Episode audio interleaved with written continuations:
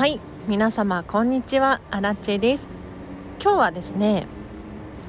データの片付け研修開催してきたよという話をしていこうかなと思います。今日の放送を聞き終わると、まあ、データが片付データの片付けをしたくなっちゃう。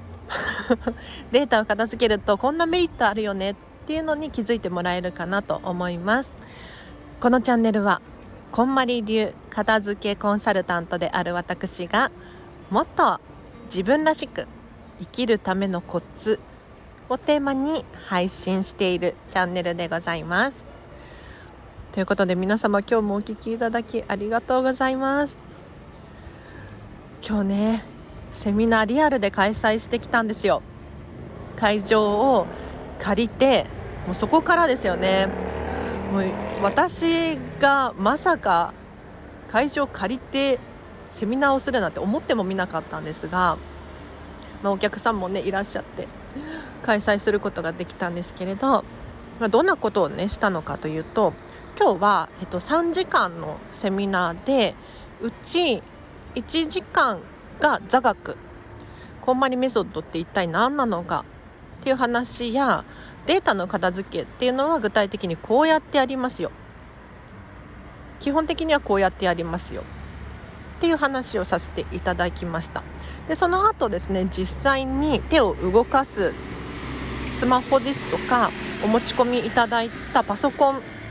のお片付けの時間を2時間1時間45分くらいかな。で最後にまとめ感想質問タイムみたいな感じで開催してきました。でもう今日ね参加してくださった方でもうすごいなと思ったのがあの未読のあこれね話しても OK ですっていうことだったので話させていただくんですけれど未読のメール皆様何通くらいありますか？パッと見。で今日参加してくださった方は未読のメールがね1800通あります。っっておっしゃってたの。であの1800通って皆さんどういうふうに捉えるかわからないですがあの割と普通にいらっしゃいます。というか1800通くらいなら少ない方だなとアラチェは 感じているんですが要するに見ていないメールが1800通もう溜まっている状態であると。でどうしてそもそも論未読のままになってしまっているのかっていうのを考えていただきたいんですね。で今日片付けてくださった方はもうほとんどがメルマガで どんどん来ちゃうでメールもチェックしてないから溜まっていっちゃうんだよねっていう話だったんです。でそれをですねなんと1時間45分くらいかもう集中してお片付けしていただいてた結果どうなったかっていうと1,000通以上のメールを削除しさらにね配信停止までできたと。まあね、まだ完璧には終わりきれなかったんだけれどやり方も分かっただろうし、まあ、あとはねもう残り800通くらいなので1時間45分あればこれくらい片付くんですよ。でメールを片付けることのメリットって何かというとやはり重要なメールがその中で埋もれてしまっている可能性があります。あとはメールを見返したくなった時にもすっきり片付いていればすぐに欲しい情報に手が届くあれどこだっけってついね探してしまいがちなんだけれどメールも、えっと、検索機能があったとしてもやはりね片付いている状態と片付いていない状態ではもう検索のしやすさっていうのも差が出てくるわけですよ。なのでもうパソコンの中とかスマホの中も片付けが終わっている人ほど仕事ができる と私は思います。で今日の方もねお家で多分メールボックス片付けるんじゃないかなと思うんですけれどいやーすごいね。あのメール片付ける際にやはり配信停止までするっていうのがこれワンセットなんですよ。そうしないと結局また来ちゃうんですね。で未読のメールはもう永遠に未読のままっていうことが多いです。今日削除された方もですね結局その1000通を見返すことなく削除したとおっしゃってました。なので皆様もね未読のメール1000通もしくは1万通とかってなってるかもしれないんですけれどぜひ配信停止もうログインするのめんどくさいけれどやった方がいい。しこれをやることによって次また同じ失敗をしなくて済むんです。例えばお買い物をネットでする際に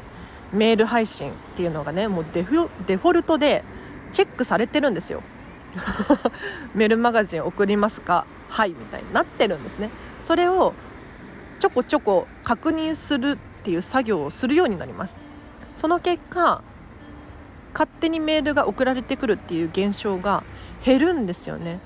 不思議と。でこれを習慣化していくとどんどんどんどんメールボックス軽くなってきます。で残ったメールっていうのは自分にとって本当に必要なものだけになる。これは楽ですよ。でデータのお片付けなんですけれど、まあ、皆様データ何に困っていらっしゃるでしょうか、まあ、現代人現代では、えーと、2大データの片付けスポットがあってまずはスマホ。でもう一つがパソコン。で他にもねいろいろあるんですよ。例えばタブレット持ってますだったりとかゲーム機持ってますとかテレビの中にもこう録音録あ録画ができるものがあったりとかするのでどんどんどんどんデータっていうのは溜まっていくんですね。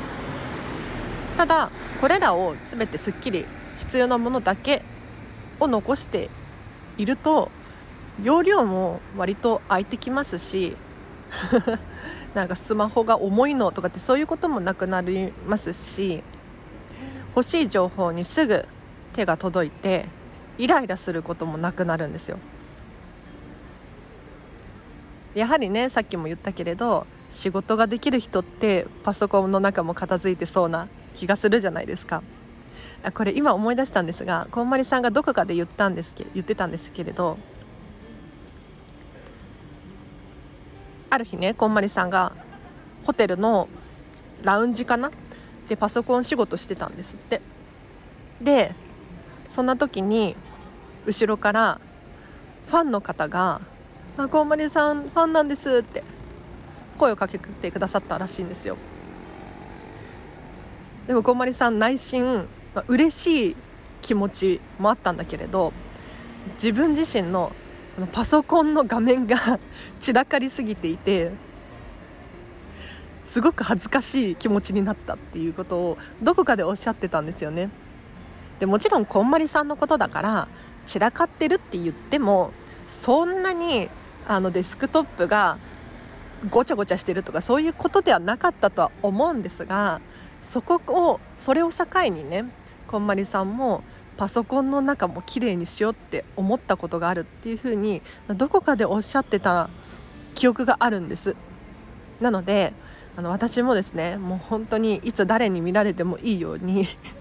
パソコンのもうデスクトップとかあのお気に入りブックマークとかしてるところとかも綺麗に片付けてですね恥ずかしくないようにもう講師なのでね恥ずかしくないように頑張っているっていう感じです。では皆様今日は以上です。いかがでしたでしょうか？データ片付けたくなったんじゃない？いやデータの片付け大変なんですよ。あの本当に大変なの。もうねすごい今日もね私も疲れちゃったんだけれど何かっていうと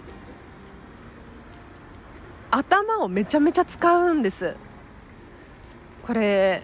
片付けコンサルタントさんにはもう本当によく分かっていただけると思うんですけれどあの物を片付ける際に一番何が疲れるかっていうとあの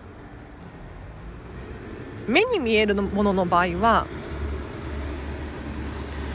大きな荷物を動かしたり重たい荷物を動かしたり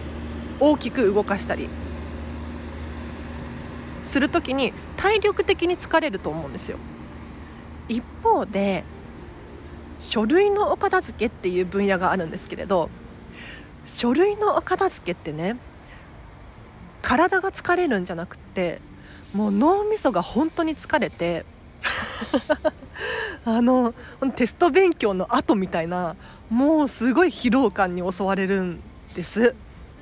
で今日のこのデータのお片付けっていうのも割とそのそれに近しいものがあってメールの片付けですとかデスクトップに保管してある書類の片付けですとか電話帳を片付けるだったりとかもうね頭の中をすごくすごく使うんですね。でしかもその理由をどんどん掘り下げていくんですよ。このアプリって何に使うんだろうか。これを使うことによって生産性が上がる。じゃあどうやって使うんだろうか。検索してみるんですよ。そうすると本当に頭の中が情報がいっぱいいっぱいになってくたっと疲れるんですよね。だからデータの片付けってあんまり長く集中していられなくって今日もねあの約2時間くらい実際に片付けるっていう時間を設けたんですけれどもうところどころで休憩を取ってもらってお水飲みつつちょっと雑談もしつつっていう感じでやらせていただきました。でこれ1人でやるってなると本当に大変だと思います。もう集中力っていうのが大切になってくるんですけれどもうねスマホの片付けをしているともうどんどんどんどん脱線脱線しちゃうんですよね。気が付いたらもう写真ばっかり見てるとか動画見ているとかあとはいつの間にか YouTube 見ちゃってるなんていう人もいるかもしれないですね。はい。これは要注意ですよ。あデータは本当に片付けた方がいいですね。うん。何の話でしたっけ？お知らせがあります。えっ、ー、と